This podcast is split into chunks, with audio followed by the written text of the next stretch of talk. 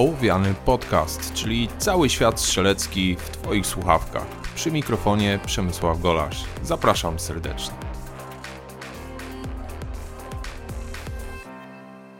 Cześć, witam Was bardzo serdecznie w kolejnym odcinku Ołowianego Podcastu. Dzisiaj to pierwszy odcinek, który nagrywam już na docelowym mikrofonie, więc to jest ten głos, do którego mam nadzieję przyzwyczajemy się wspólnie przez kolejne odcinki, które jeszcze przed nami. Z tej strony bardzo serdecznie chciałem podziękować wszystkim tym, którzy wspierają ołowiany podcast i Gunpoint TV na Patronite.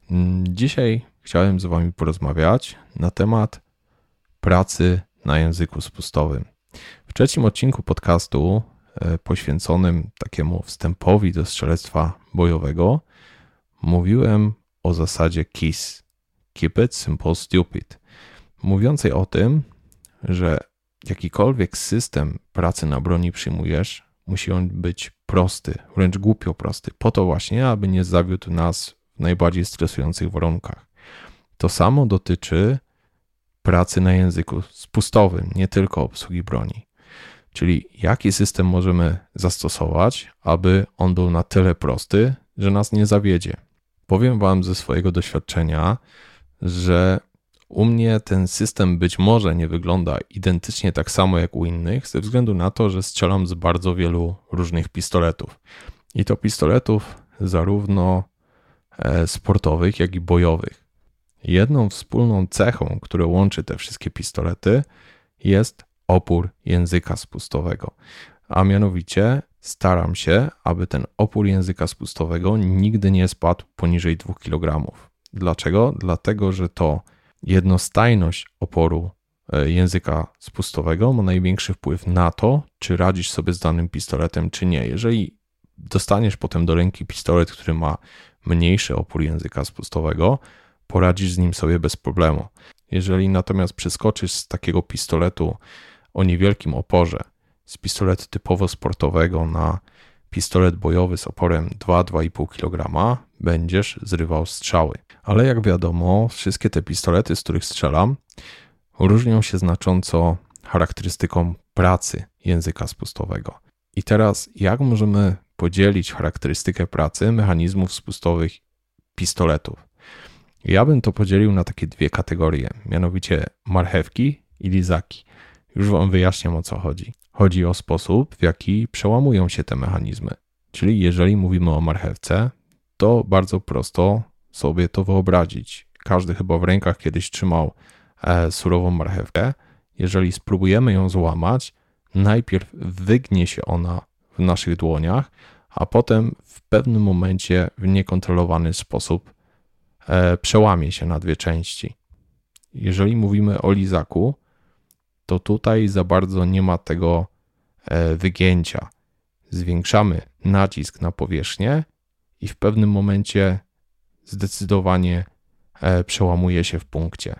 Te spusty przełamujące się w punkcie to są zazwyczaj spusty pistoletów sportowych. I jak można zbudować system, e, który skutecznie zadziała zarówno na jednych, jak i na drugich. Przede wszystkim musimy się nauczyć świadomie zrywać język spustowy, ale zrywać go bez naruszania przyrządów celowniczych, ich skrania. Jak to teraz można zrobić? Początkowo przez trening bezstrzałowy, a potem ćwiczenia na strzelnicy. Chodzi tu dokładnie o tak zwane ćwiczenie Command Fire. Na czym ono polega? Polega ono na tym, że Dotykając jedynie języka spustowego ze zgranymi przyrządami na celu, czekamy na sygnał timera. Nie wybieramy luzu do pierwszego, drugiego oporu i tak dalej.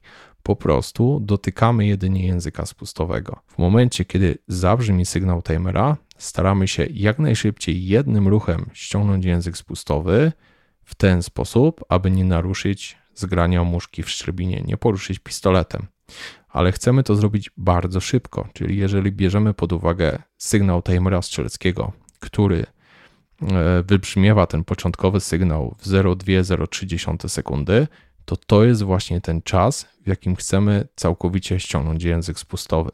I to ćwiczenie możemy tak samo wykonywać bezstrzałowo, jak i później na strzelnicy. aby nam się to udało, nie ma tak naprawdę znaczenia to, jaka jest charakterystyka pracy mechanizmu spustowego. Natomiast ważne jest to, aby zaaplikować dokładnie taką siłę, jaka jest potrzebna do tego, aby zadziałał mechanizm spustowy. Jeżeli zaaplikujemy mniej, szarpniemy za pistolet w momencie, kiedy dojdziemy do właściwej ściany, ponieważ zostanie nam pewien opór do pokonania i w tym momencie pistolet się poruszy. Jeżeli zaaplikujemy znacznie za dużo, to nie zdążymy się zatrzymać w momencie, kiedy opór spustu zostanie przełamany na momencie, kiedy kończy się droga języka spustowego i wtedy poruszymy pistolet. Także jak widzicie, najważniejszy tutaj jest to, aby te wszystkie pistolety miały mniej więcej ten sam opór języka spustowego. Nie jest już tak ważne to, jaka jest charakterystyka pracy danego mechanizmu. Drugim bardzo ważnym elementem jest to, aby nauczyć się szybkiego resetu. Szybkiego resetu mam na myśli to, aby kiedy tylko oddamy ten strzał, resetować mechanizm spustowy, zanim przyrządy znajdą się z powrotem na celu, zanim nastąpi cały cykl przeładowania. Jest to dość trudne, ale bez problemu można to wyćwiczyć. Ale po to, aby nie być zależnym od danego mechanizmu spustowego, od jego drogi resetu, działamy w ten sposób tylko, aby nie oderwać palca od języka spustowego. Dzięki temu możemy działać bez problemu w zasadzie na każdym mechanizmie spustowym, niezależnie od tego, jaki stosujemy. Po prostu ta odległość e, od takiego pistoletu sportowego, jeżeli chodzi o całkowity ruch języka spustowego, jest wystarczająca, aby działać na resecie na pistolecie bojowym, którego zakres ruchu całkowity jest znacznie dłuższy, ale zakres resetu nie jest dłuższy od całkowitej e, drogi pracy mechanizmu sportowego w większości przypadków. Oczywiście mogą tutaj być jakieś wykluczenia. To jest taka metoda do tego strzelania e, na bliskim dystansie, strzelania bardzo szybkiego, po to, aby strzelać szybko i skutecznie. Jak teraz wygląda druga część systemu, czyli ta, e, kiedy ten strzał jest na znacznie większym dystansie i musi być bardziej precyzyjny. W tym wypadku swoją technikę opieram o trigger prep, czyli wstępne wybranie oporu do pierwszej ściany.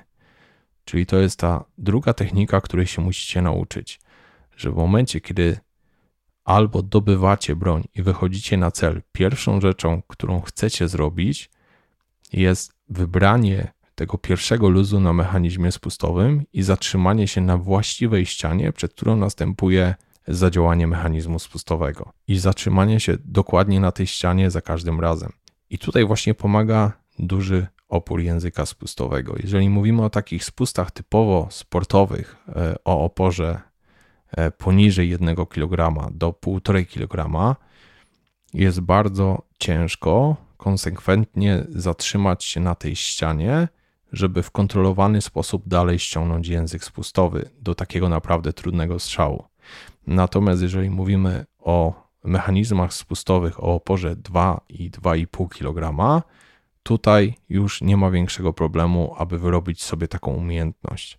Także jeżeli będziemy oddawać kolejne strzały e, i potrzebujemy po raz kolejny zachowania tej precyzji, między kolejnymi strzałami ponownie wykonujemy trigger prep, czyli działamy na szybkim resecie. W momencie, kiedy pada strzał, staramy się przygotować pistolet do następnego strzału, zanim e, przyrządy celownicze ponownie zostaną zgrane na celu, ale już nie tylko odpuszczamy maksymalnie język spustowy, ale też wybieramy ten luz do właściwej ściany i na niej się zatrzymujemy na ułamek sekundy. Kiedy zostanie potwierdzone zgranie przyrządów celowniczych, wtedy ściągamy język spustowy na tyle precyzyjnie, na ile wymaga tego sytuacja. Więc mówimy tutaj o takich strzałach na pośrednim dystansie i możemy też tutaj mówić o takich strzałach na bardzo dużym dystansie. Potem już tylko te sytuacje różnią się tym,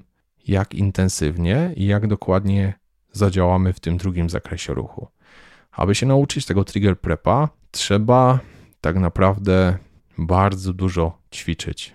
Powiem Wam szczerze, że moje treningi w większości wyglądają tak, że więcej ćwiczę tego wybierania luzu na języku spustowym, niż tak naprawdę tego ściągania języka spustowego, ponieważ jest to w tej chwili dla mnie ważniejsze. Chcę e, za każdym razem być w stanie konsekwentnie zatrzymać się na tym drugim oporze.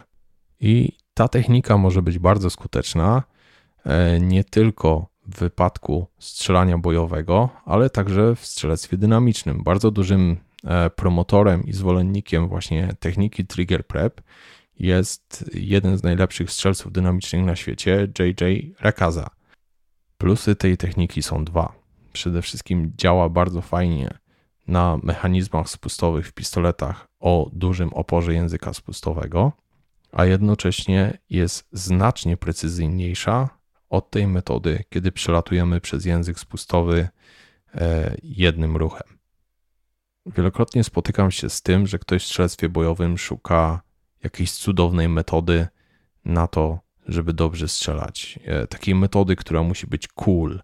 Natomiast czegoś takiego nie ma. To są proste techniki, ciężka praca, wiele powtórzeń, wiele wylanego potu i lata pracy po to, aby być naprawdę dobrym w tym, co robisz. W jednym z kolejnych odcinków postaram się Wam przedstawić takie połączenie teraz tych e, technik celowania z pracą na języku spustowym, bo ostatnio powiedziałem Wam o takim celowaniu precyzyjnym, jeżeli chodzi o strzelectwo bojowe, ale nie zawsze to tak wygląda. Czasami jest to tylko na przykład celowanie sylwetkowe, czyli wystarczy, że zobaczysz kontur broni na tle celu na danym dystansie i to wystarczy, aby skutecznie ten cel razić na tym dystansie. Ale tu już mówimy o takich ultrakrótkich dystansach, o sytuacjach ekstremalnych, ale przecież musimy być przygotowani na każdą ewentualność, czyli nie możemy tylko mówić o takim strzelaniu na dalszym dystansie, ale też musimy mówić o tym naprawdę e, krótkim dystansie, który może się zdarzyć.